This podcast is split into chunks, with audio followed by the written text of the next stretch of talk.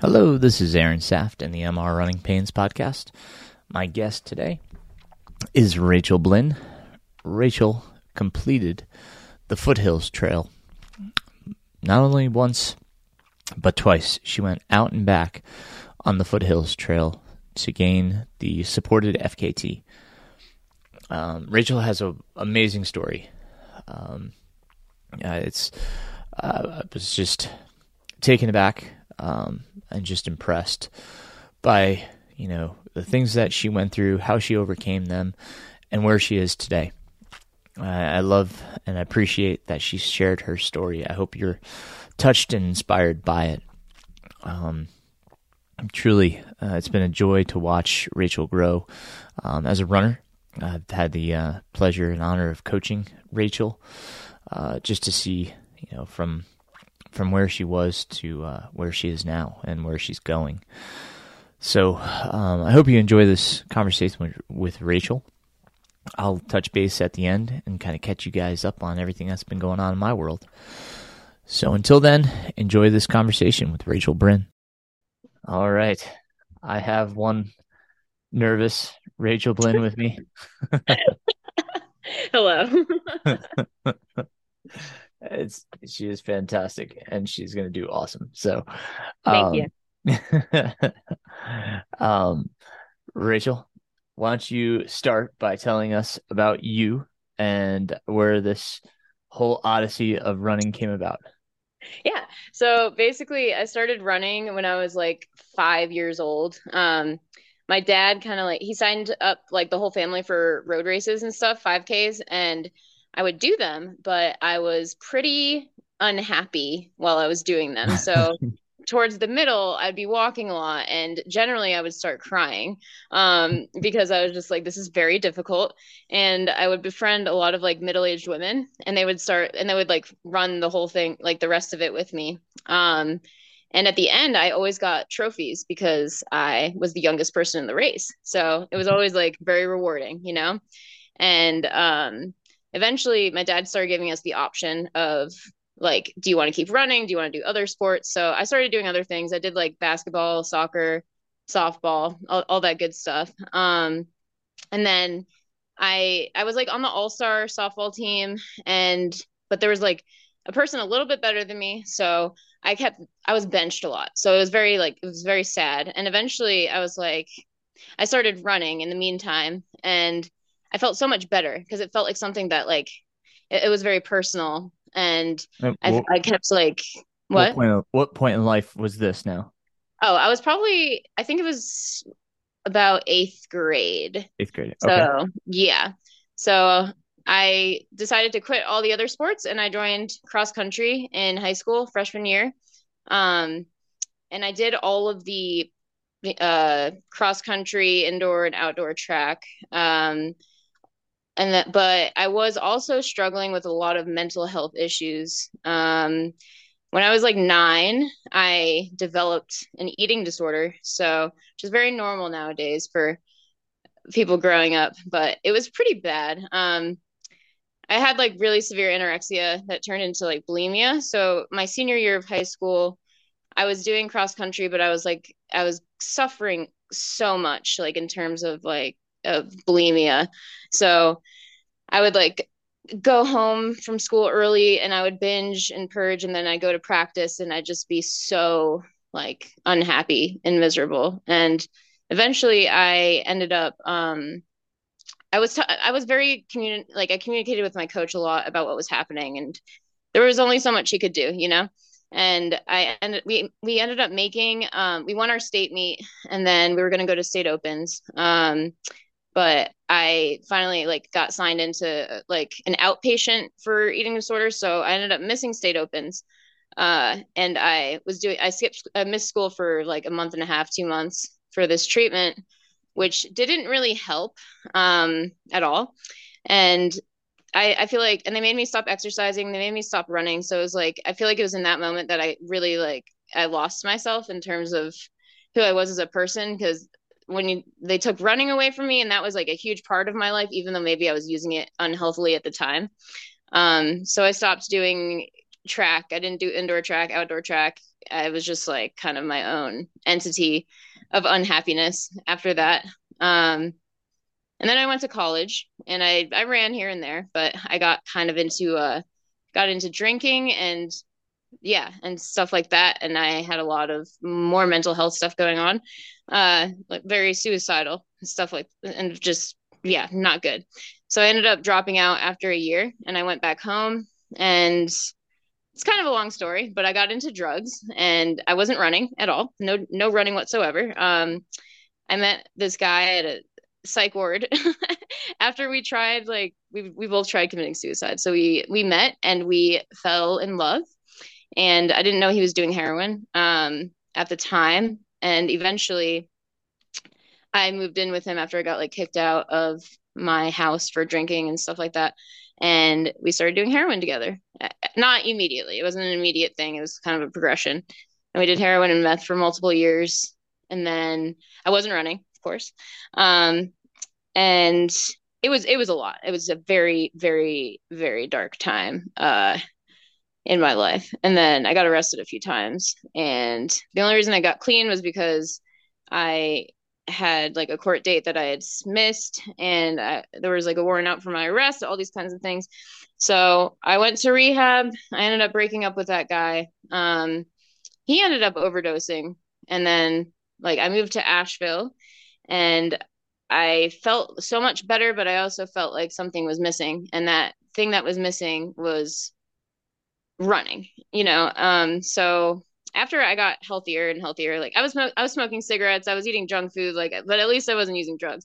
Um, I started going out for like 15 minute runs, and I felt so good just running, um, and it felt like I was complete just for a little while, you know. Um, so I kept going further and further. I had this whole controversy in my head about like I am a hypocrite because I'm smoking. I was smoking like a pack a day, and then uh, also going for a run. So I'd like wake up in the morning, smoke a cigarette, go for a run, and I'd just be like, I can't be doing both right now, you know? So as the miles, as I like ran three, four, five miles, I was like, I was very proud of myself. And I went home to Connecticut one day, uh, and my parents, I didn't feel like smoking around them. And my dad said, Why don't you quit smoking and sign up for like for a race and use that as motivation? Um, so I did. And the race was actually on January 1st, which is also my birthday.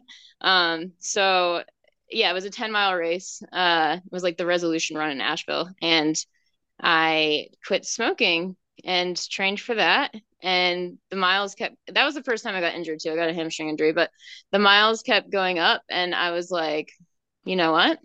I really like this. Like, I feel good. I feel so much better about myself, about life. Like, I feel more optimistic. Um, and just like being able to push myself beyond my boundaries like I, every time i hit higher mileage it was just like it just felt like such an achievement you know? Um so shortly thereafter i mean if you want to hear about how i got into ultra running because that's like kind of a whole different beast from just regular running um when was and, the uh when was the 10 miler just so we have a um timeline? I think yeah i think it was 20 2020. Okay. Yeah, it, it, was 2020. So Just before COVID. Mm-hmm. Yeah. Okay. So yeah, I did that, and then I was injured for a little while, and I was worried that I was gonna like start smoking again, but I didn't. So that was like some good willpower right there. Um, uh, I think it was towards the middle of 2020. Oh yeah, because I didn't have a car or anything. Um, because I was living in a halfway house when I moved to Asheville. So I got a car and I I saw this dentist um, and he told me about trail running. I already know what trail running is, you know, but he was like, there's so many trails out here, like you've got to try it. And I was like, okay, maybe I'll partake, you know. Um, so the first time I went trail running here, it was at the Folk Art Center. That's where uh that's where I like discovered my love for just being out in the woods. Um, and I, I remember I got lost too. I don't know how you get lost out there, but I had no idea like follow the blazes, you know, all that kind of stuff.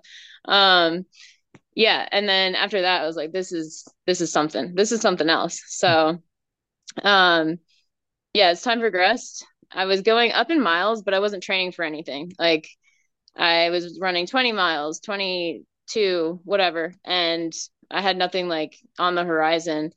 And I know I was like I was watching documentaries and stuff about running because I was pretty, you know, pretty into it. And um yeah, there's something about like a 50 mile race, and I was just like, that's that's insane. You know, 50 miles is just mind blowing.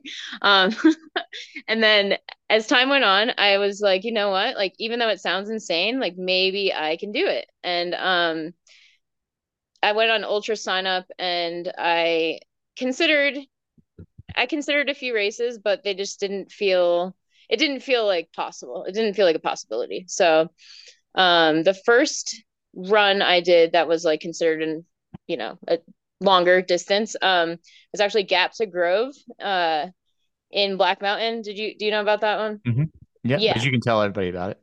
Yeah. So it's um I, I felt like it was very doable because it wasn't a set distance and it was so fun. So it's like it takes it's in Black Mountain and you had from anytime from June to the end of December of I think it was 2020 when I did it. Um, to you could run it as many times as you wanted, how like yeah, whenever you wanted, and you have 12 hours to. It's like orienteering. Um, so 12 hours, and you have a map, and you have an app. The you Slinga, I forget which app it is, but um, and each time you get to a checkpoint, like the app goes off and you hit a check mark. So there's 32 check marks throughout Black Mountain, and with a 12 hour time frame to get each one, and um, it was so much fun. Like I did it with my friend Leah, and she she ended up dropping after like 26 miles, which is still an incredible distance. Um, I truthfully I did not finish.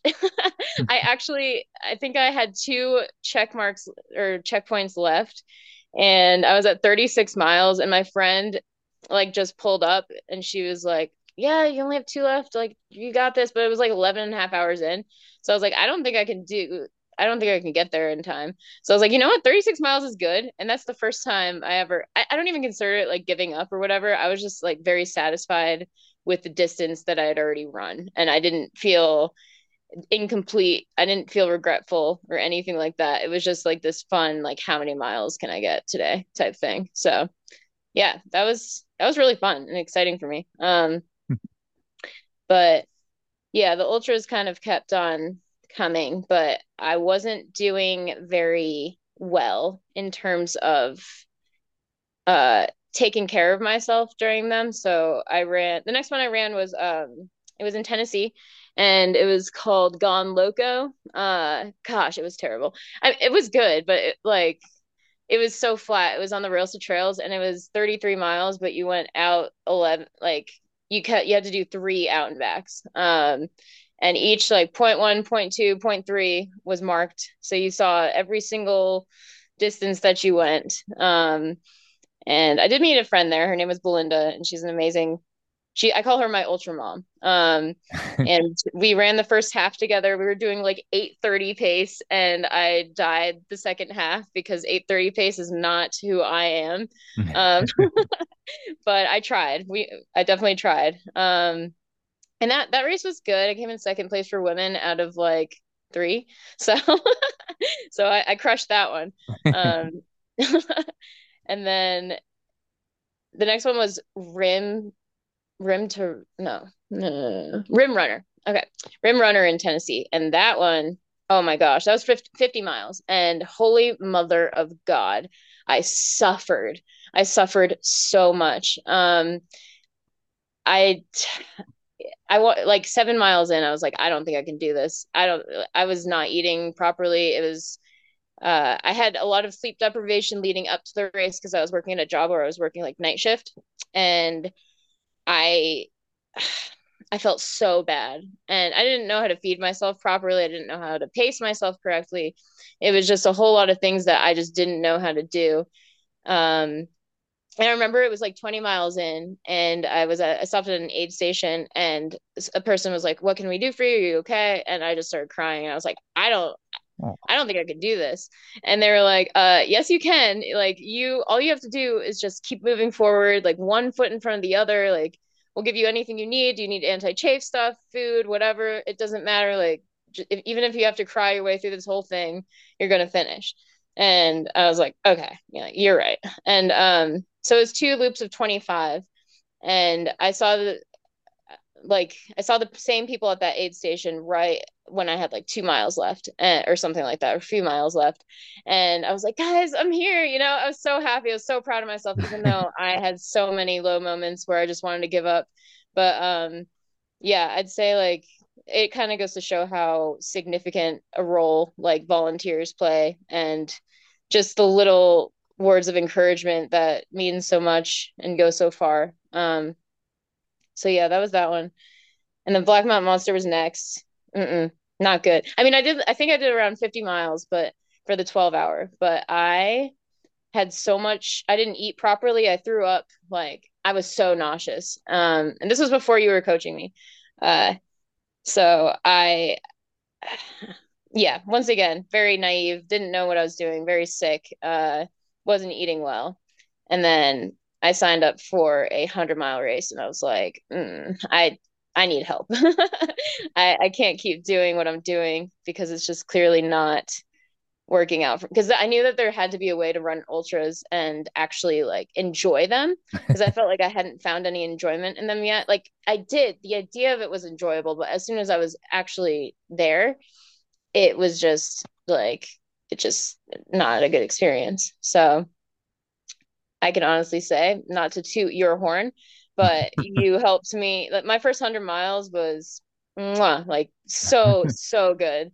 Uh, it was hard. It was incredibly difficult, of course. Um, but it was like everything kind of fell into place with the food and the pacing and just uh, just being grateful and having that like gratitude to be out there type and stuff.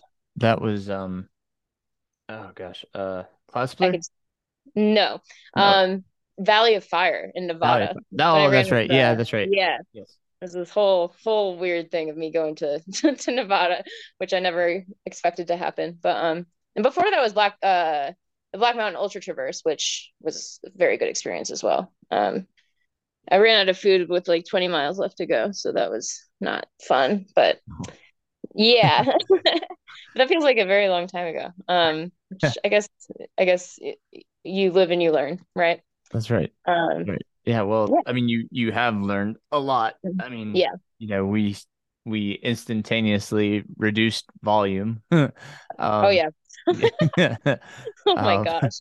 Rachel was doing a ton of volume, um, which you know isn't isn't the worst thing in the world, but it wasn't what she needed, uh, which is what we determined. And then we started working on nutrition, just basic stuff and mm-hmm. you know and i think that's you know what what started to make more of the difference was getting the right you know training along with you know getting her to to practice what she was going to fuel with at you know mm-hmm. at the 100 miler um which was incredible um because you went out there because you had met um do you want to talk about that at, at yeah yeah it was so it was so awesome so i met when i was running black mountain monster um on the first loop it was like right when we started actually. I was running and i saw a girl uh, with a cool hat on that said runner on it or whatever like it's a brand. And um i said hey i like your hat. And after that instant friends instant friendship. Uh her name's cherry and she has a husband named fabian and they're both incredible incredible humans.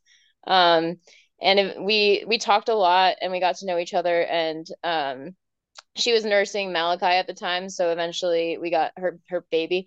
So eventually we got separated. Uh, but at one point she was like, "I'm signed up for this hundred mile race in November. If you wanted to, you could stay with us. Like we could do it together. We could train it for this and stuff." And in my head, I was like, ah, "I don't know. I don't know if I can do that right now. Like I had no intention of running hundred miles that year. No intention."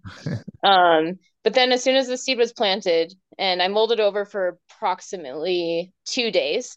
um, and then I found myself on UltraSignup, uh, signing up for it. And we kind of were able to actually, we both had you as a coach at the time. That's right. And we were able to just kind of experience that race together, even though she, she did, she was, she finished a few hours ahead of me. Um, but just ha- being out there with her and yeah, it was just, it was a beautiful experience to, uh, have all of that come to life, I guess, or you know, reality. Um, yeah.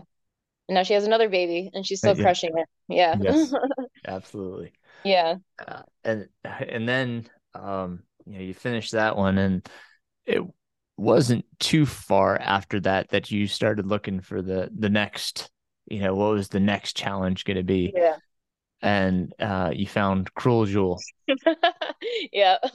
which was a you know it was a it was a surprise. You know, Mhm. like I, I mean, you had tackled the Black Mountain Traverse, but um, you know, it was uh, going from uh, the, the Valley of Fire to Yeah. uh, to Cruel Jewel. It was uh, you know, it was it was definite a, a definite jump, which you know surprised me. But um, you know, you um, well, I'll say we were both you know optimistic, um, based on what you had already done and and you know how uh, positive you are. Uh, it's it really truly is incredible how positive you are, and you know, and and how you can keep uh the mindset of like you said earlier, just kind of keep moving forward, even Mhm. when it does get dark. You know, you've had these experiences, which thank you for sharing all of that. By the way, like you've had, you know, you you've really been through a, a ton of you know trauma. Uh, that's I mean, uh, most of us have never had to deal with. So you've seen a lot of the other side of it where it, it's really bad. And I, I have to imagine if, if you can touch on that for a while, like being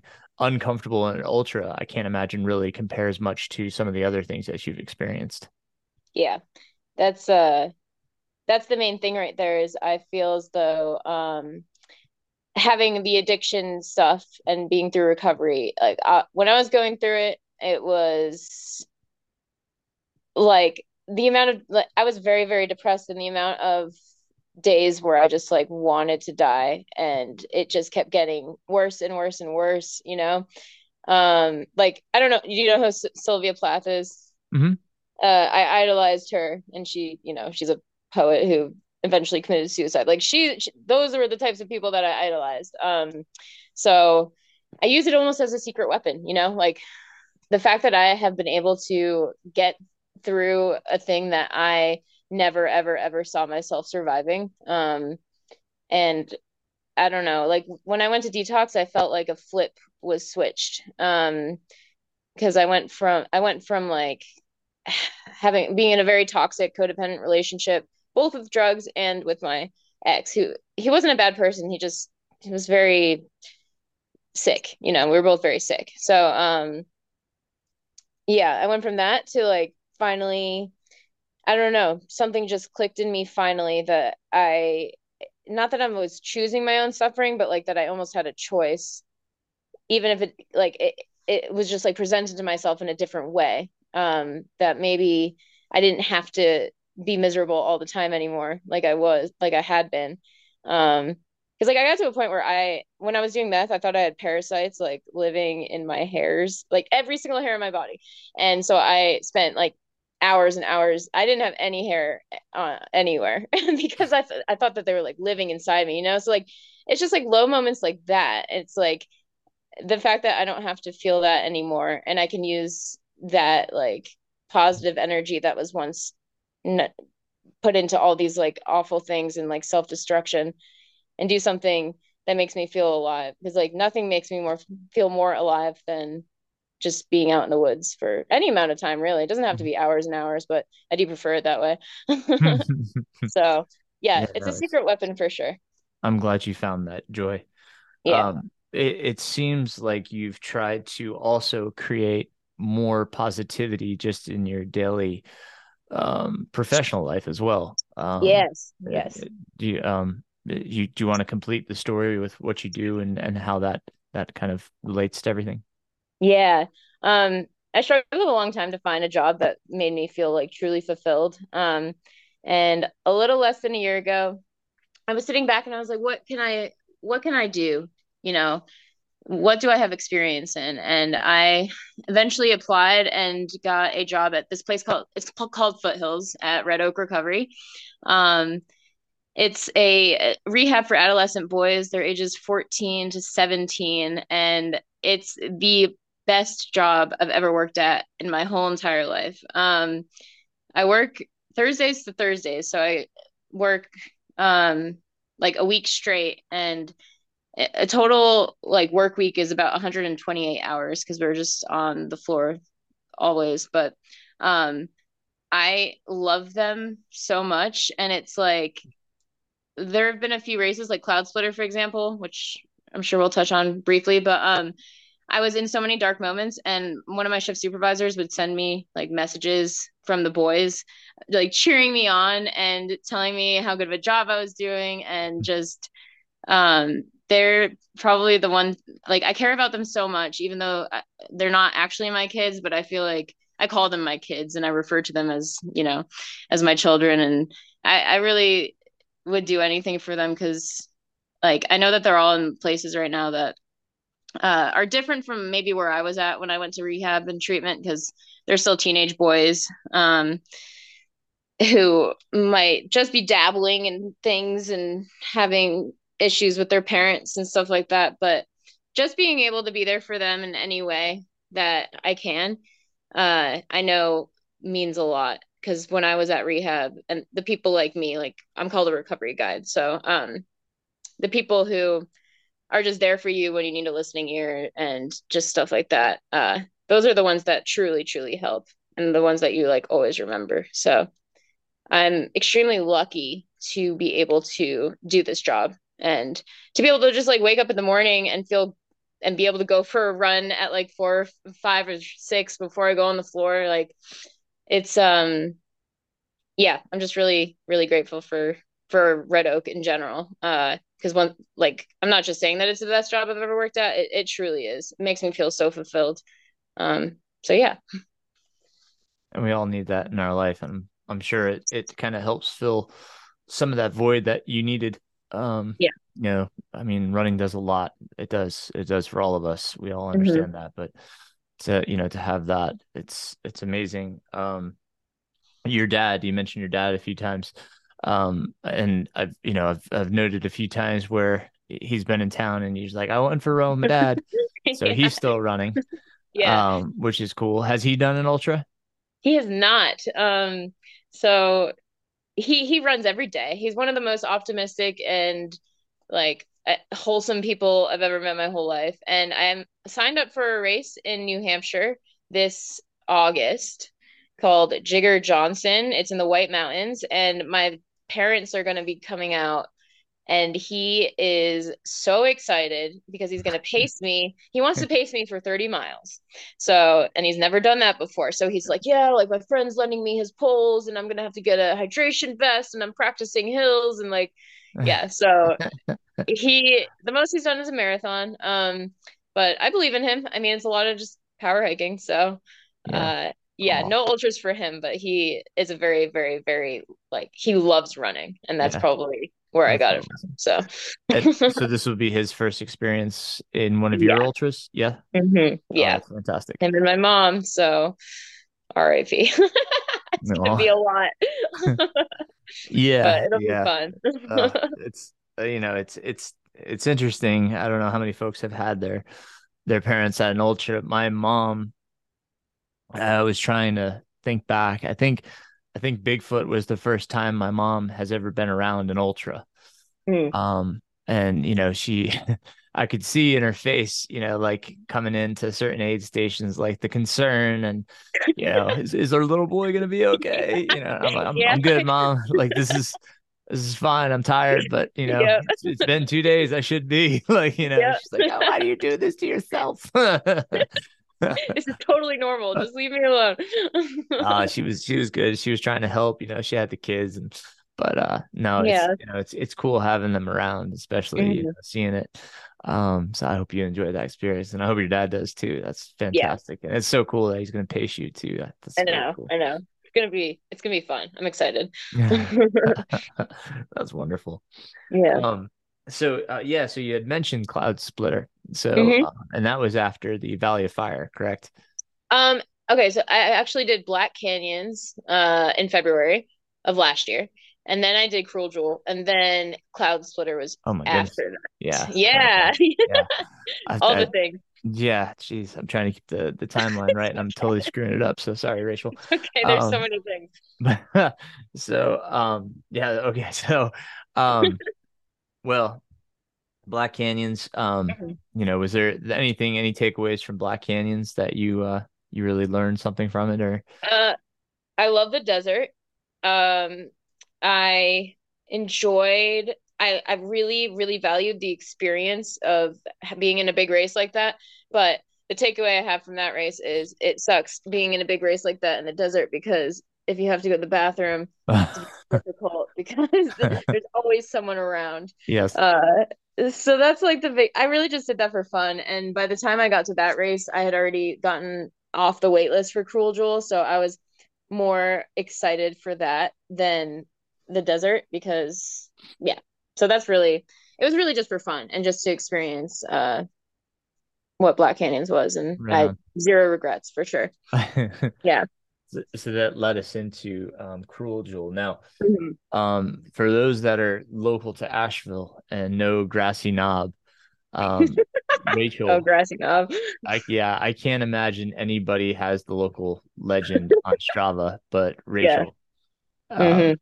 You do you you definitely have those laurels, I hope, because uh, the, Yeah. the amount of repeats that she has done on Grassy Knob, and for those that don't know Grassy Knob, it is just this peak that is I don't know, it feels relentless. It's steep, Mhm. not very long, um, but you get it. What's the stats on that one? Do you even know? It's Um, maybe a mile, maybe I from in. yeah, I think I think it's like a thousand feet uh for about I think it's like a mile, Right. something Yeah. like that, for one Right. side. And then the there's this backside that apparently I'm not supposed to go on. I've been informed.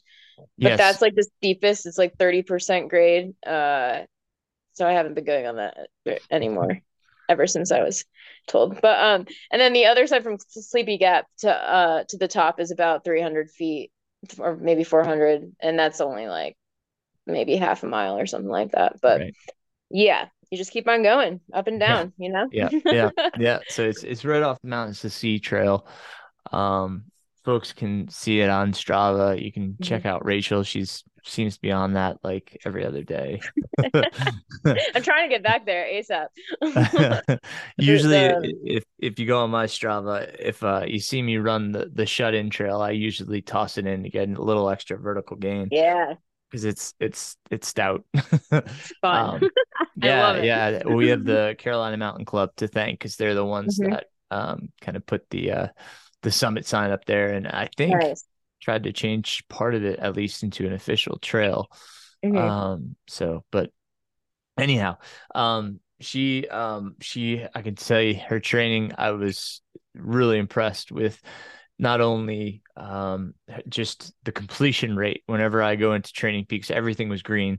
She was Mm. always spot on. Um, you know, the volume was always there. Uh, she was she I I put in vertical gain goals, but she crushed them and, and surpassed them by everything. I mean, I had no doubt, you know, going into Cruel Jewel, she was as fit as I could get her. Um, so how Yeah. did you feel going into Cruel Jewel?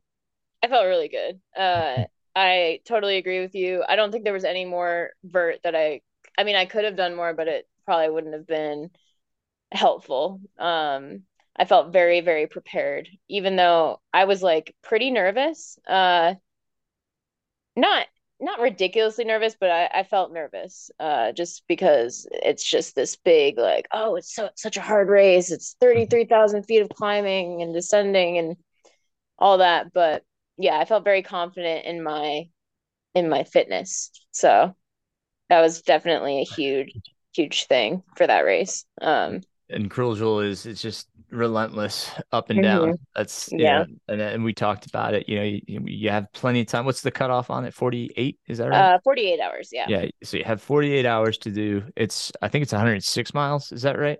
Supposed to be.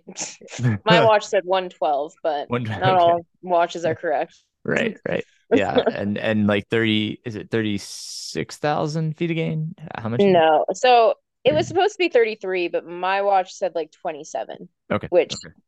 And it's actually Whatever. changing this year too. They I heard it they is. yeah, the start area is going to be at Camp Morganton. Yeah. Yeah, and they won't go into Vogel, right? Right. Because of the like The new yeah. expenses I, stuff yeah, like if if folks hadn't heard at, uh, about this, Georgia um, has now uh, increased their fees for um, state park uh, usage in events. I think it yeah. increased like 15% or something. Mm-hmm. It was, it was, it was yeah, it was it was significant enough that races have kind of been deterred from using um, state parks. So if you see a lot of course changes in in Georgia, that's that's the reason. But anyhow, mm-hmm. um, Rachel, um, I, I, remember you know checking in on her, I was texting her. I usually text and check just that I did during foothills. It's, you know, mm-hmm. how's it going? How you doing? And, yeah, I, I get a chipper response. You know, still still moving, still doing still all right. Yeah, yeah, still going. So, um, but uh, I think I think this was. Am I right? This is the first one you use poles for. Mm-hmm. Yeah. well, no, uh, the Black Mountain Ultra Traverse, I did Traverse. use poles for yeah, that one. Yeah. Okay. Right, I was right. very pulley. Um, as, as, as, it should be. As it should be. Right. Yeah. Right. Um. So, um, and you know, a successful finish at Cruel mm-hmm. Jewel, which kudos to you. Um, and so, you know, we're we're building here towards the the foothills trails. But what were some of the takeaways from um from uh, Cruel Jewel? Um, start off slower. Don't eh, like that was a big thing in that the beginning of that race was it was kind of down. It wasn't downhill per se, but for a few miles it was kind of flattish and I feel like and it was a 12 p.m. start, which for me is uh pretty late in the day because I'm a very early morning person. So it, it just kind of like trying to handle that a little bit better in terms of just my pacing and all that. Um, and there's just a lot of things in a race like that that you can't necessarily control in the moment. Like I my calves or quads were totally like blown towards the end and I just I could barely mm, like do I couldn't do very much. And my shoe, my uh left foot for like 6 or 7 hours it was in so much pain because they uh my crew people who were amazing, but they accidentally uh, laced my shoe or like cinched it a little too tight. Mm. So I think it cut off circulation or something. So I just had a swollen foot. So there's just like little tiny things that you just can't control, and that's okay. And little things that you can control. Um, but I think that for that race, I did everything that I could could have done uh, on that day. Um, so yeah, it's just it was a really gratifying experience because it was very very hard and i knew that i was never going to give up but i just there were moments i, I titled the run descending into the seventh circle of hell because that's how it felt a lot of the time. But yeah it, it was it was hard. So now i know i can do very very hard things. That's what i got from that race. Right on. Yeah. And what helps you uh, when you get into those those hard times you know when mm. things are are really tough and you're feeling kind of down, what what picks you back up or what keeps you moving forward? That's a good question. Um, I I have a very like very intense mindset in terms of things like that. So like I'll make sure I'm eating enough. I'll make sure I'm drinking enough. Like maybe try different foods because I know a lot of the time it is like a little like little things like that. Mm-hmm. Um lately if I, if the kid like my shift supervisor or something from foothills send me recordings of the kids like those will bring genuine smiles to my face a, a smile to my face um but other than that i am a very i don't like to stop like at aid stations i don't I, I do stop for like maybe a minute but like i keep going because i know that it's what i have to do and it's what i want to do and i want to finish and i want to succeed and accomplish this big thing and like eventually sometimes I'll put in music, you know, sometimes I'll put in an audiobook or if I'm with the pacer or something, just the moods are always up and down, up and down. Um, especially towards the end. So it's just like keep going and sometimes maybe something will make you laugh, maybe something will make you smile, or maybe you have to cry it out, who knows, but just kind of like letting things flow if they need to flow, you know? Yeah. So not there's no miracle like, oh, this is what you need to do to help me feel better because it's always changing, you know? Yeah. so um would you say um your your why is you know that reason that you want to accomplish this big thing? Or you know is there more to it? Is there you know something that that drives you initially?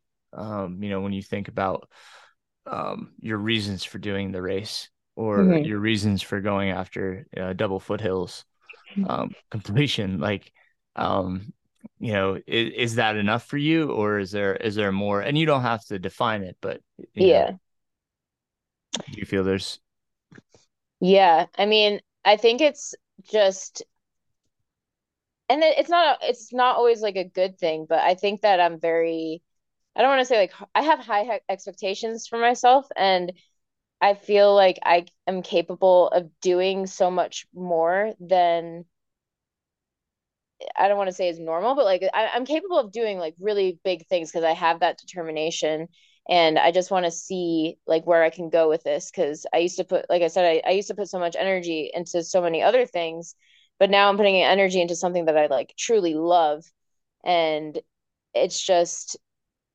it, it's interesting to see how that plays out. Um and I'd say so like certain things like say the foothills trail double for example came to fruition because well we can get back to that later unless you want me to just say it now. No that's fine. You can talk about it. Um i originally i was just going to do the 77 because it was my birthday and i was like i want to do something fun and big you know? Um but then in my head i was like hmm like it is january 1st so what if no one wants to come out to help crew for me? Mm-hmm. and what if i don't have a way to get back to my car? So so i was like you know what i'll do? I'll just double i'll just go out and back instead of the the 77 so um that was how that one came to existence and that's fine. But then i realized like there's so few people who have done the out and back so that's also such an exciting thing. And also that those are big miles and normally longer races cost so much money and this is essentially free other than paying for you know nutrition and all that kind of stuff so it's like little reasons and then you start seeing like you make these big goals for these like silly reasons and then they become these like extremely exciting things to work towards so right yeah, yeah. right on now you know and in thinking about doing this this double or the out and mm-hmm. back of the of foothills recognizing that not many people had done it. Um, yeah. Did you feel like the the FKT was something that was ascertainable? Mm-hmm.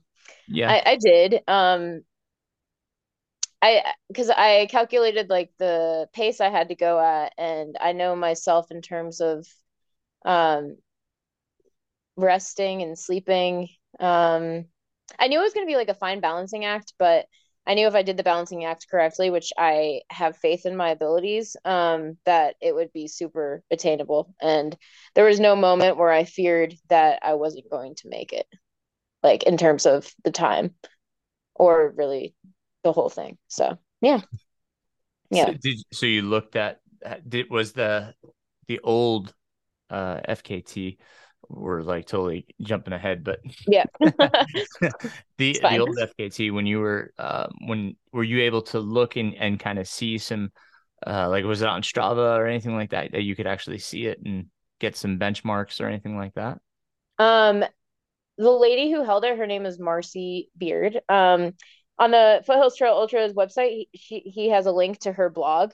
Mm. So I did I saw some of the splits and stuff, but I read her um the art like her blog mm-hmm. post, mm-hmm. which was extremely long and extremely, extremely interesting. And uh I got a lot of good uh insight into the into the run or from that. So that was really helpful. I didn't um I I read it multiple multiple times and not not always all at once, but uh it, it really like excited me because i could see how much joy that she had in running the trail and she posts a lot of pictures of it and stuff so um yeah I, that's i didn't really use her data i just kind of went by okay she ran it in 69 hours i just need to get it in 68 and we'll go from there so yeah. did you reach out to her at all? I did not. I probably could have but i didn't. So don't always do the all the things I should do. yeah. That's okay. Yeah. Um, so you did this as you were mentioning, you were looking for support, so you did this supported? I did, yeah. Um, my intention originally, I don't think I ever told you this, but because I follow this dude on Instagram and he ran the 160 miles only drinking Tailwind the whole time. And I was like, if it comes to that, I guess I can do that. I hate Tailwind. Like I'll drink it, but I, I just I don't really like it. But I was like, if if that's the easiest thing, like I guess I can do that too. Um, but I, I started talking. I reach out. I don't like to ask people for help. Um, so a lot, oftentimes I'll like make a post on Instagram, like a story or something, or I'll like mention it to my friends. But that's usually how I am able to get a crew, and it's it's my like people who genuinely who I love and who want to help me, and like I owe them a lot. So I had like Jordan, a few people um who are locals around here, uh, Philip Trummer, Jordan Burnett, Lauren Catalano, and Craig Peterson. They all came out and absolutely like I could do it without them, but I feel like I couldn't do it without them, you know, in terms of like how it, it means so much having that support. And you don't realize like how how important it can be, you know? Yeah. So That's, they're incredible for coming out there for that Uh, amount of time. yes, yeah. Well, it's. I mean, I wish I could have come out. Um, Yeah. I, I just did the podcast with Nathan, and he was, you know, out there doing his thing at the same Yeah. time you were, and uh, it's it's tough when you know when life draws you another direction, but you want to be out there helping, you know. But it happens. It's It does. totally okay. it. You know, Well, it's it's hard when it's, you know, you've got little kids and it's the holidays. yeah, absolutely. Luckily, I'm childless except for all the kids at Foothills. So right. um so um going into this going into this um um adventure um what was uh how are you framing this? Um you know like what what were you thinking in your head? What was like um you know let's talk about some of the i mean obviously the goal was 68 hours right? But Mhm. like what other things did you want to get out of this? What were you looking to uh to hopefully check off when you when you finish this? Yeah, I mean, I wanted to, like I said, uh, there was a bunch of 200 mile races that I have been eyeballing. And in terms of costs, like right now at this point in my life, it's just not feasible. Um, so I was like, I, f- I really thought it was a, a cool idea to do your own like longer distance thing and to be out there alone just doing it just because just for fun um is even better you know than like signing up for a race sometimes um just having your own like adventure on your own that you've planned and put all this work into. And um so just like accomplishing this thing that isn't even an organized race event is really cool. Um and bringing in the new year in a very exciting way was a big a big thing for me and my birthday. Like I, I find it very um it's a weird coincidence or like a cool coincidence that I work at a place called Foothills and that I was running this Foothills trail and everything just comes together and it's the first of the year. Like it's very uh yeah it just it, it all means a lot to me and I in a way it's hard to explain but it's probably pretty evident just by all that. But um yeah just knowing that I can go past 100 miles or 112 or whatever and keep on going and just knowing just seeing where I'm at in terms of fitness and what it really takes because it takes a lot it takes a lot a lot more than you would well probably just as much as you would think i mean you know but you know Yeah. it's a lot Yeah, well, and you you touched on something there. Um, you know, not being able to do a, a 200 miler. Um, Mhm. you know, it- it's it's hard when our sport isn't accessible due to financial reasons. Yeah. Um, there shouldn't be that kind of barrier to to entry, and and some of the races are trying to do like scholarships or like payment plans. Um, you know, what is what is that? you know it, would that be something more viable to you um this is a topic I haven't really talked about much on the podcast, but mm-hmm. you know, I'd be interested to hear your opinion as to, you know, if it means a lot to someone in order to be able to do an event. Mm-hmm. Um, if the you know if the race is willing to you know perhaps provide partial scholarship or you know payment over time, does that make it more of a viable option, or what do you how do you feel about that? I love I love that idea. Um, I am a huge fan of you. Do you know what Afterpay is? Um, uh, I've seen it, but I'm not yeah. familiar with it. Like stuff like that. It's you pay in like four installments or however many okay. installments. Um, gotcha. I am a huge fan because I have every desire to run a 200 mile race, like Bigfoot or you know, mm, Coca, sure. even any of those. Um, right which they have room for people to sign up and i just well some of them do you know. Um but i just can't right now. So yeah scholarships payment plan payment plan would be like i'd be all for that you know. Right well, it's something you know if if you're interested or if anybody's interested i believe if, if i remember correctly uh destination trails did have that kind of oh okay you know payment plan i think there was like you know you pay so much up front and then you you pay in certain time periods you know um, nice. so right. just something that folks can look into or you know reach out to the the rds about Okay. Um, because it is, it is a huge financial commitment, and you know that's not the only financial commitment. Obviously, you know when when you're traveling, especially, mm-hmm. you know, because then you're you're talking about travel expenses and lodging and renting cars and all this stuff, you know, plus your crew.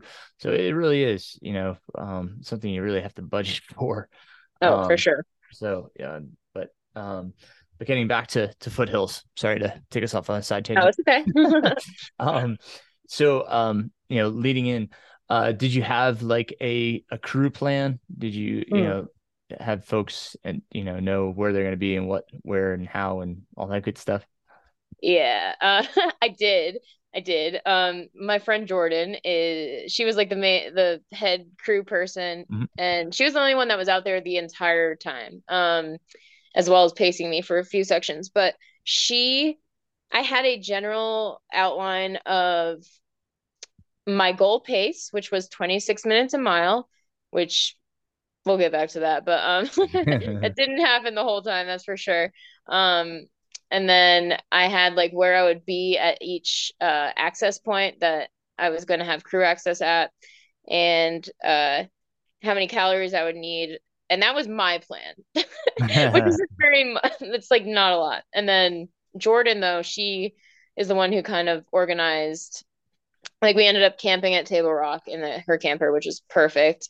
And um, she is the one who figured out like which car would be where, what gear would be in which car, like h- how this person would get back to their car. And like I have so much gratitude for her because I'm not as much of a planner as like the endurance person. Like I can go for days, but the little details aren't really my forte. Um, so yeah, she helped me a lot with those plans. Uh, like we, we literally met, I think it was maybe it was like a week before the the run uh because it was like the day before I went back to my uh to foot the job I work at. And um that's like when we really went over everything. Uh like and we had one meeting and that was that was it. And yeah it, like I I don't like to overcomplicate things um but everything everything happened pretty like pretty perfectly. Not perfectly, but like, you know, everything was good, organized. Yeah. Good. Thanks to Jordan.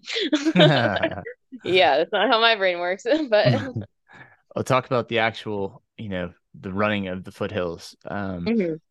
how did uh how did it go? Did it go smoothly? Um yeah. you know, what were some of the challenges? Talk about that for me. Yeah, for sure. So we started at 3 a.m. And, well, I started, and the first the only reason I really remember the first what was it? I think six, 15 miles, 14, um, is because of like the videos I took and the pictures I took because like it felt like so long ago. But yeah, I, I, felt real, real good in the beginning. Of course, I took it as easy and slow as possible. Um, when I got to the Laurel Valley access point, which was where Jordan and Philip were meeting me because they were about to run the Laurel Valley section with me, which is the hardest longest is 32 miles with no like no access points or anything like that. Um, I had told them I would get there at 9:30 according to my 26 minutes a mile pace, and they knew that that was like not going to happen. Um, so they were like, "All right, we're going to be there at eight o'clock, even if you do get there at 9:30. Like, we'll make sure we're early." I ended up getting there at about 7:40, um, which is, you know, there's no service there or anything like that, so I was slightly anxious. But luckily, I I only had to wait around for like like two or three minutes and her truck came up and she's like i cannot believe how early you are. Like this is not good. And um i was like i'm sorry. Like i, I knew this was going to happen but um so they were rushed. I felt fine. Uh i didn't feel rushed but they were they were a little bit stressed out. So they ended up not having enough food oh. and all that for the section we were on um which i felt bad because i i was I was fine. I had enough of everything. I offered them some things. Um, and yeah, so they were like a little bit calorie deprived by the time we got back. I was a little bit too because I didn't eat a big meal before the 32 mile section, um, which I really should have.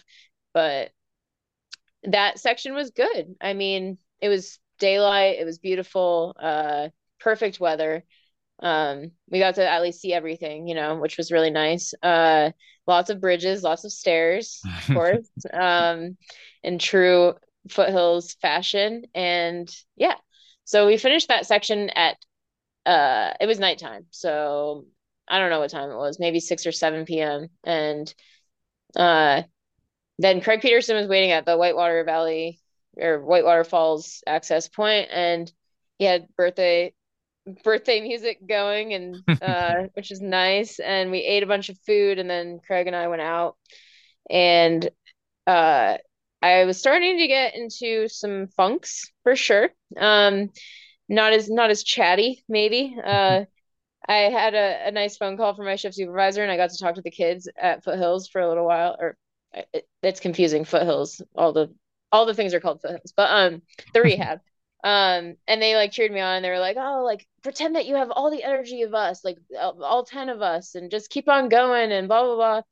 And yeah so that was nice. Um and do you think eventually the, hmm? do you think the funks were brought about just um from calorie lows or fatigue sleepiness combination?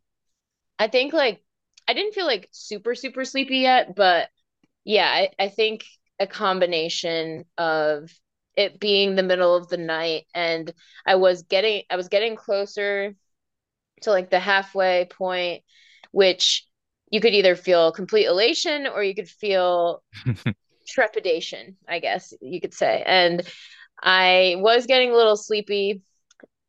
I think it, it was a, it was just a bunch of things like calories and that just the it was it's all the mind, you know, the brain saying like, okay, you're not even close to done, Rachel. like, um, so yeah, we got to. I, I was texting Jordan saying like, "Hey, when I get to the halfway point, I'm gonna try to sleep. I'm gonna try. I need some this to eat, like you know, because I had a little bit of service. Um, now, and did, so did that weigh on your mind at all? You you mentioned the the distance. You know, like were you thinking about how much was left to go? Was that something in your brain? Oh yeah, yeah, it, it was. Um, especially as I was leaving. Uh, but but yeah because it's like in reality people run 100 mile races all the time and that's a hard distance. Mm. like it's it's hard to run 100 miles um and when you're at mile 77 and normally if you're running a 100 mile race like you're pretty close. You you're you're getting there. Um but it wasn't a 100 mile race it was 155 and I had moments towards the end where I was like why am I doing this? Like I, I don't understand like what is going on right now? Um i'm at mile 140 but yeah so the distance as long as you allow your brain to get into that like you know um that cycle of uh just thinking about things that it doesn't necessarily need to be thinking about but it's it's inevitable because you got a lot of time out yeah, there. Right um, it's, it's sometimes it is tough to to stay in the moment. Mm-hmm. um did you find uh, we're, we're I'm not trying to skip ahead here, but yeah, did you when you got later into it, like you mentioned, mile 140, Mhm. being, you know, 14 miles from the finish, were you excited by that prospect or like, dang, I still got 14 miles to go? Uh, I know that like around that time, I was relatively excited. Uh, but the Laurel Valley, the second time we did the Laurel Valley section was pretty uh eventful. Like it, it was pretty, it was all over the place. So like I had mixed feelings, uh, because it was a lot of walking, um, a lot of not being able to run type stuff. So it, it took a long time, but uh, yeah, it, it was because I didn't recognize any of the Laurel Valley section either on the second time around because it was dark and um yeah, but I'll, I'll get back to that section. Yeah, sure. Um, so yeah, when I went to Oconee, when we got to the halfway point, I ended up like trying to sleep and I genuinely didn't sleep at all. Uh, I did rest for about an hour, 10 minutes, and my watch kept like beeping and telling me that I was off course because I had the course going on. So like it would beep every you know, a couple minutes and it just made sleeping just impossible. And then How many hours were you into? um hmm So you were I don't know. Uh, I don't think it was at 30 yet. I think it was probably, I wish I knew exactly, but uh, maybe around upper 27. 20s. Upper Yeah. 20s. Okay. Mhm. So I wasn't like super, super, super tired yet, but I wanted to rest because I knew it was like a good time to kind of just because I was feeling, I wasn't feeling super good. Um, probably just because of all the mental things and stuff. So after that, I was pretty relieved to run alone for a little while for two two of the next sections. Um, from Oconee to Burrells Ford, it was 16 miles, and I had a lot of eh, eh, eh. It was it was a lot of eh. Um, it was long. It was pretty long. Uh, it was any, beautiful. did you use any caffeine? I did use a, quite a bit of caffeine when I could. Um, I had some chocolate covered espresso beans at times. I didn't eat those as much. Um, I had like uh, these like Starbucks coffee drinks and then little like energy shot things that I got Mhm. from Whole Foods. Uh, and they definitely all of it helped combined. And then the nutrition like Clif Bloks and stuff that I ate had some caffeine in them. Um, Oh, and then I had the just like regular coffee too when I would get to certain access points. Like I didn't want to overdo it on the caffeine, but I knew like my brain was getting like mushy, you know? So it, it helped when I took it, but I didn't, yeah. I think there was like one moment where I felt like I was taking too much and I was like, it's not good. I gotta, I gotta chill, you know? Yeah. Um, It, it was so it yeah. pretty easy to navigate even in the the dark? Yeah, it was actually extremely easy to navigate. Um, there was no there were no moments where I thought I was go off trail or going the wrong way or anything like that. So it was a very, very well maintained trail, very Nice. well blazed. Um, the blazes looked pretty fresh. I don't know how how often they go over them, but it was yeah, they did a great job out there Nice. for Good. sure. Lots of blowdowns, but it happens. Right. How was the um the steps and bridges? Did you have any problems? I mean, January 1st, it could be frosty. Yeah, it wasn't. It was not. I was in shorts and a t-shirt most of the time, except for at night. Um, so very it, it did rain. It started raining, drizzling and stuff uh on like Monday night into Tuesday.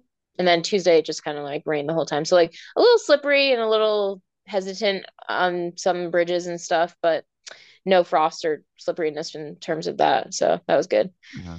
So you, you Yeah. had two sections solo. Did that bring you back to the valley? Uh yes, it did. So um to Burrells Ford, I felt a little eh, but then I ate a good meal in Jordan's truck, and then from Burrells Ford to Whitewater, I I started I was hallucinating quite a bit. Um, they started coming on strong, and uh, I just remember there was a moment where it was getting dark, and then a fog just appeared, and I was seeing demons everywhere. It's like the same demons I would see from when I was using meth, and I'd be up for days and weeks at a time.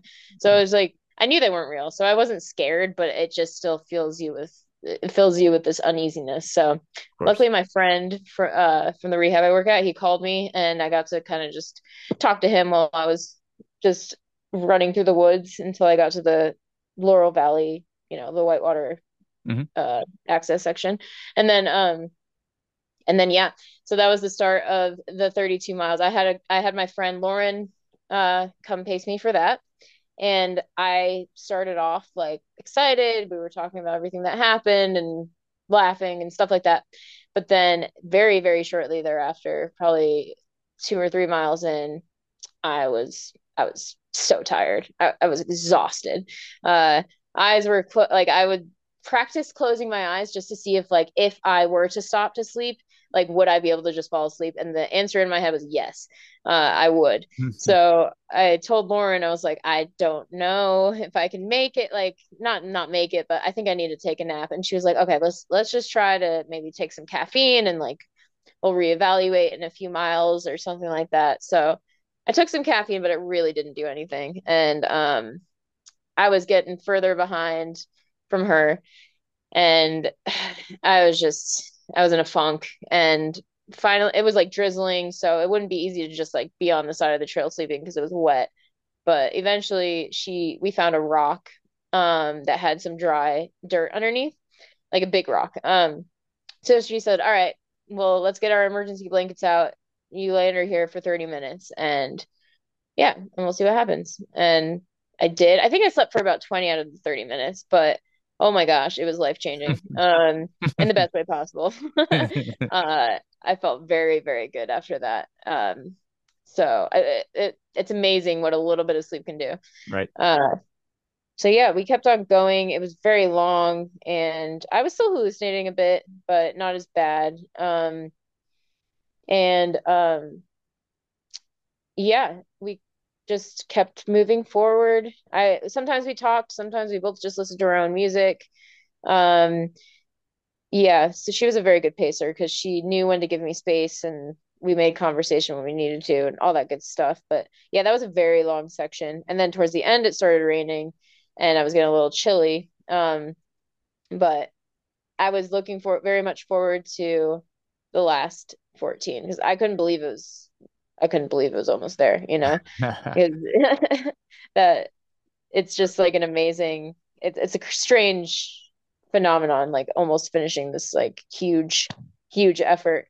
So in retrospect when I got to the last to like the Laurel Valley parking lot where Jordan was, I should have taken a nap, I think. Um I really I could have and I should have, but I was like excited because I was almost done. Um only 14ish 15 miles left to go. Uh yeah, and like I sat in the truck and then I got out and I was like shot uh, my legs were just shot. But um yeah, we started moving forward and it was raining, raining, raining and Jordan was an amazing pacer and my eyes would were so heavy and she would start talking to me when she knew that I was getting to a pretty dark place because I was just so tired and I was hallucinating so bad like the fog there was a lot of fog and I would see literal like apparitions coming out of the fog like ghosts you know?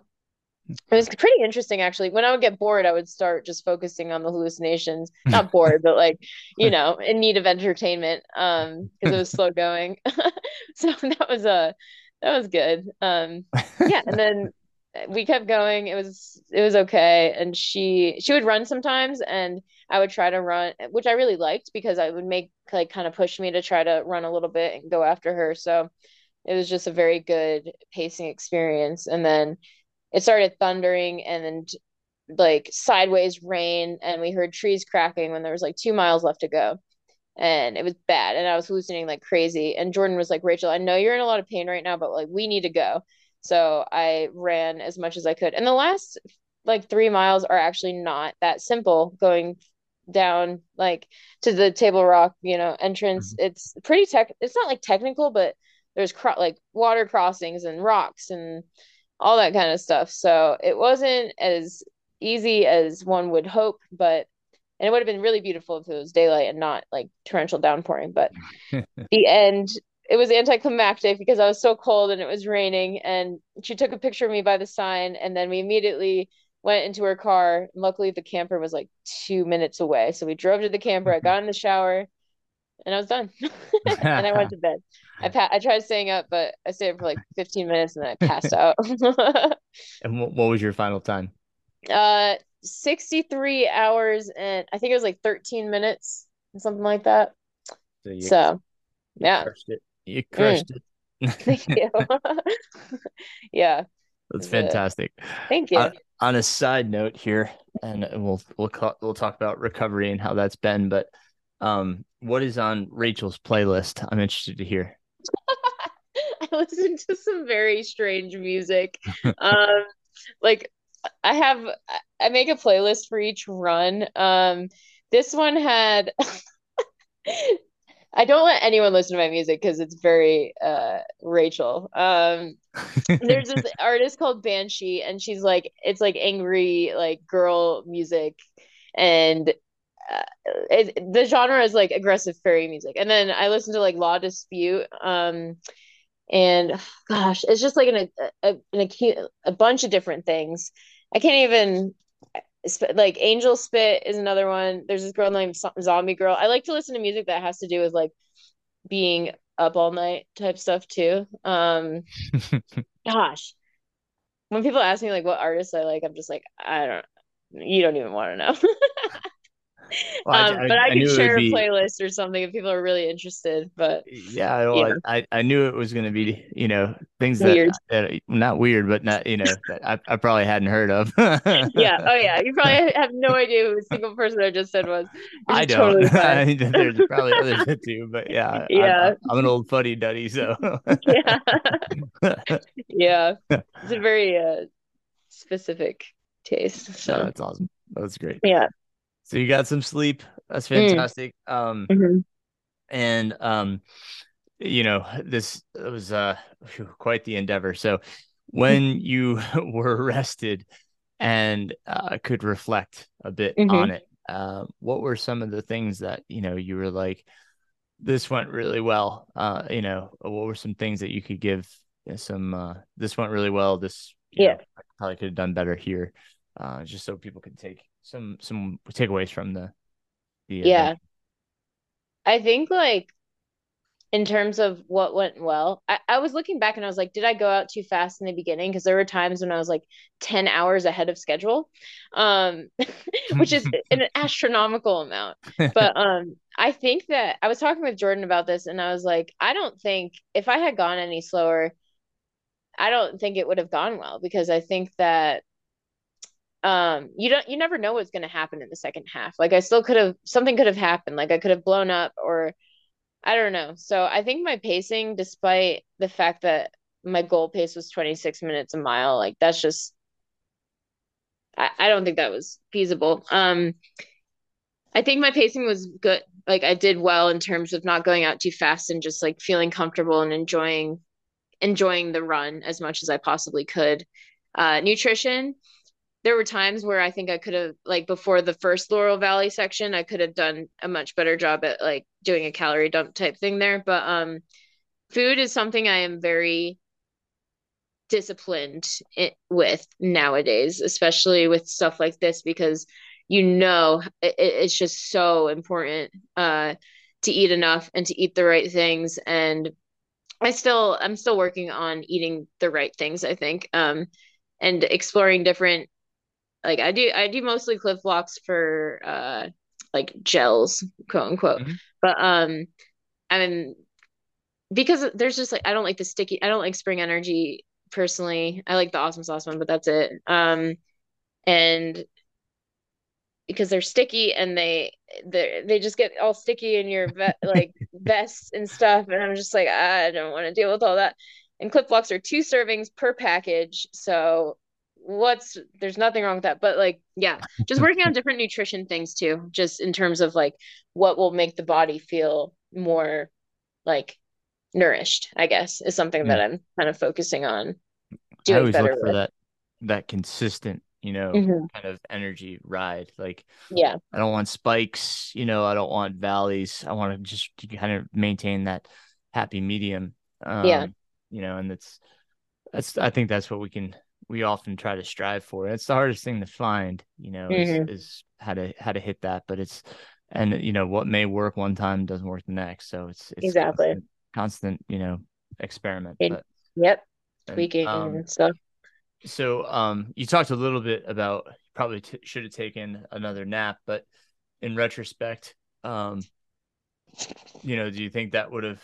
Uh, I mean, it wouldn't have held you up too much. You still would have been well Yeah. ahead of the record. Um, Yeah. Would you have done anything differently with your with your sleep pattern? Um, other than like potentially at that time taking another nap, like I I think it could have maybe made the last leg a bit more comfortable. Uh, Um, but at the same time, for sleep, like I, I don't think I could have slept any more than I did. Mhm. Uh, I think that for me, but maybe I should have. Like it, it's like I don't know. I don't know. Um, because I know it's hard for me to rest during these things, but it's also very important. Um, so Yeah. maybe the first time waiting until I was like really, really tired, but you know, like at the halfway point instead of sleeping there, maybe waiting another 16 miles or something like that to actually get like that good rest in for Yeah. two hours or whatever. Um, but my sleep for this thing was exactly, I think, what it needed to be in for this thing. If that makes And- any sense whatsoever. Yeah. That, I mean, it was incredible because it wasn't. I don't even know if it was you know a few days. Your runner amnesia is probably short, much more short term than, Yeah. than some others because you were already talking about what you're you know hoping to do next. Yeah. Um, which do you want to share that with uh with folks? Yeah, yeah. Um, so I'm doing the Brutes Challenge, of course. Um, which is the blue. Do you remember what it stands for? Blue, Blue Ridge. Ridge Ultra Trail Endurance Challenge. Yes, yes, exactly that. Um, so yeah, the next one I'm doing is the Georgia Loop, but um, I'm going to do it twice because on the FKT website, the double is an option there, but it's like no one has done it before. And so in my head, I'm like, why not? Why not do it twice? And then I was talking to someone the other day, and we were talking about doing things, doubling things up, and in my head, and something in my head clicked, and I was like, hold on a second. Maybe I should just do the Brutes challenge, but I should do everything double. Double brood. Because why not, right? Like it could be it could be fun. So that's that's the intention right now. And also another part of my thinking for that is because you never know, it's a lot of different runs and it's hard to always get people to come out there. So it's like it's always more feasible to know that you have a way to get back to your car, you know? well, So- thankfully, the Georgia Loop. If you do one loop, you're back at your car, and Exactly. Exactly. So yeah, that one is obviously But Just you know, me at the wanting same to do it time, twice. then it's the temptation. You know, you, you Yeah. may have to lose your keys. yes, exactly. Uh, Lose my keys somewhere on the trail for For sure. sure. Um, halfway through the, the loop. yeah, that, that one's actually going to be tough. So yes. I'm yes, uh, like I've been thinking about it. It's, it's on the Duncan Ridge Trail. Yes. Yeah. yes. A lot of us know it well. So Yes. that's amazing. But uh, oh man, Rachel, congratulations on uh, this. Uh, oh man, out and back on the Foothills Trail, FKT, incredible. Um, Thanks. anything that uh, we've left out, or we should say before close out? Yeah. Probably not. I think that's uh that That's- wraps things up. Yeah. right. Well, that's awesome. If folks do want to connect with you, um, you mentioned Instagram. What's your Mhm. what's your handle there? Okay, so just look up my name. It's but my actual handle is Gothic Father 666. Of course, you Yep. do. But you can look me up by Rachel Blinn. So that that might be I'll put it in the show notes. more appropriate. Yeah. Very Yeah. good, Rachel. I thank, Thank you, you. for for sharing so much with us, uh, Yeah, being open sure. with your story, and um, I, you know, obviously, I certainly um by your side, and I can't wait to see the double Georgia Loop. Um, Yeah. she's heading back to Cruel Jewel. Um, Can't wait. so lots of excitement here in the in the Yeah. world of Rachel Blinn. So you know, give her a follow, give her some some encouragement, some love, and uh, support. So thank you, Rachel, so much. Yeah. Thank you so much. I enjoyed this. I want to thank Rachel again for sharing her story. I want to congratulate her on such an amazing accomplishment. Uh, Rachel, truly, it was uh, it was wonderful to to hear your story. So thank you and congratulations once again. Um, so lots to catch up on here. Um, my goodness, uh, let's start with just training. Um, I've kind of been uh, coming back around. Um, been in good communication with my coach, Patrick Regan. He's really, um, you know, kind of been listening to uh, what my input, which I, I sincerely appreciate. Um, we're just kind of taking our time and building back and not rushing things. Um, I was doing a, a 17 miler uh, in DuPont State Forest, and I had initially planned to start from a parking area, which would uh, mean that I would get you know some good time on my feet on some service roads before I even had to think of going on single track, but unfortunately that parking lot was closed, so I had to start the loop a little bit earlier, which put me on the single track. And it was still dark.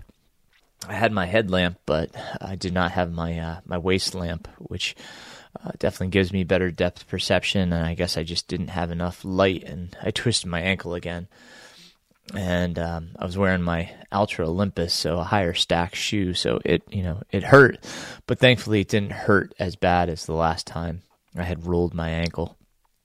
So uh, I finished the run, got all 17 miles. Unfortunately, I sprained it in the first mile, so it made the rest of the run a little difficult. But um, you know, as I sit here and record this on the 24th, this episode should release on the 26th.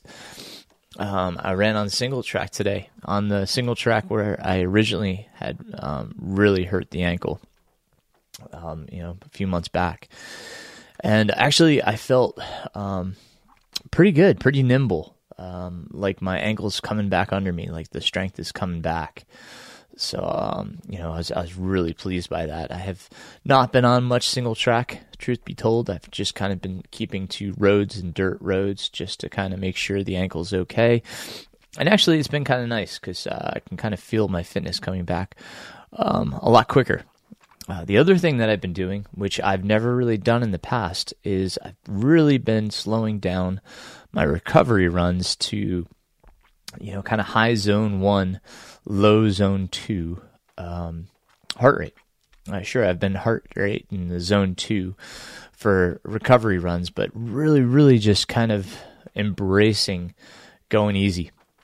Um, and uh, you know that for me is uh, it can be you know anywhere around 11 minutes to 12 minute miles, which you know um, that's that's I mean for me that's that's you know obviously super easy to be in, in zone one, but um, you know that's really made the difference. I'm recovering so much better. I feel so much better. You know i had a great run today. Like i was talking about not only did my ankle felt good but you know i felt good overall.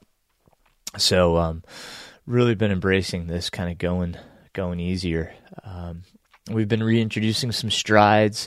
Uh, I had a little bit of threshold work last week. Uh, we did some some up down. So if you check on Strava last Friday, I did uh, 10 minutes up, um, short rest, 10 minutes down, short rest.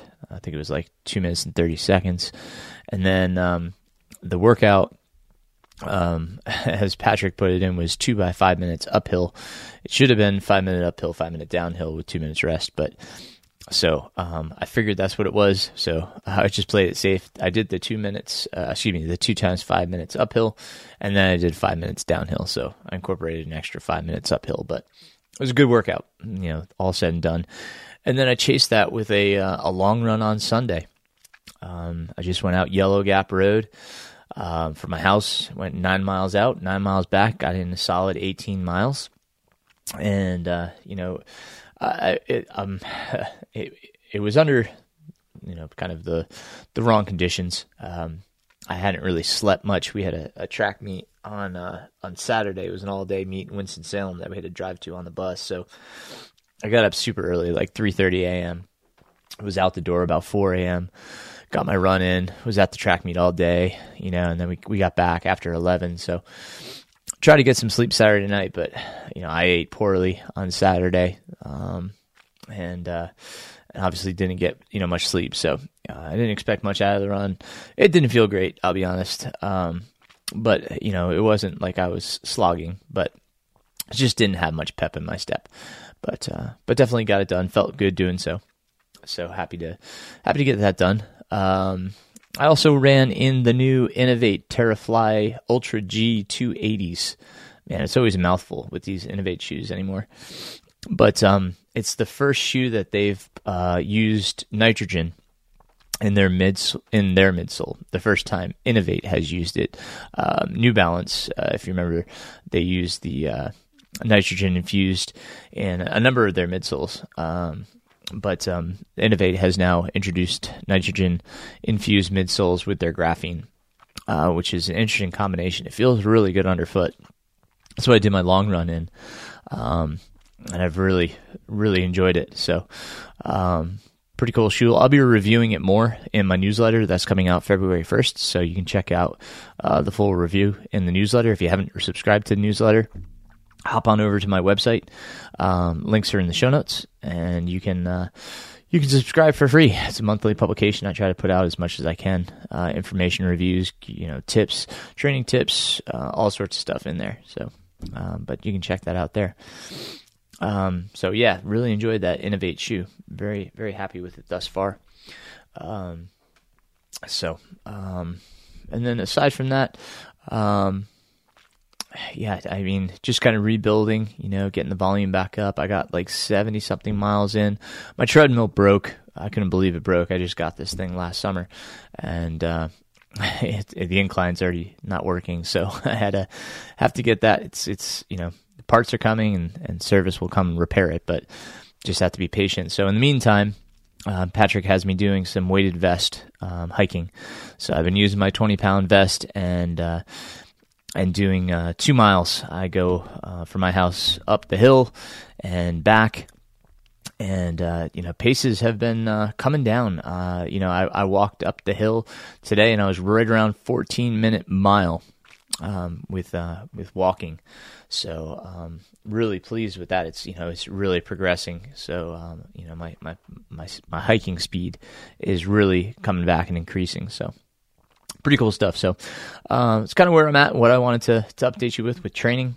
Uh, again, newsletter coming out, so subscribe there if you haven't joined me.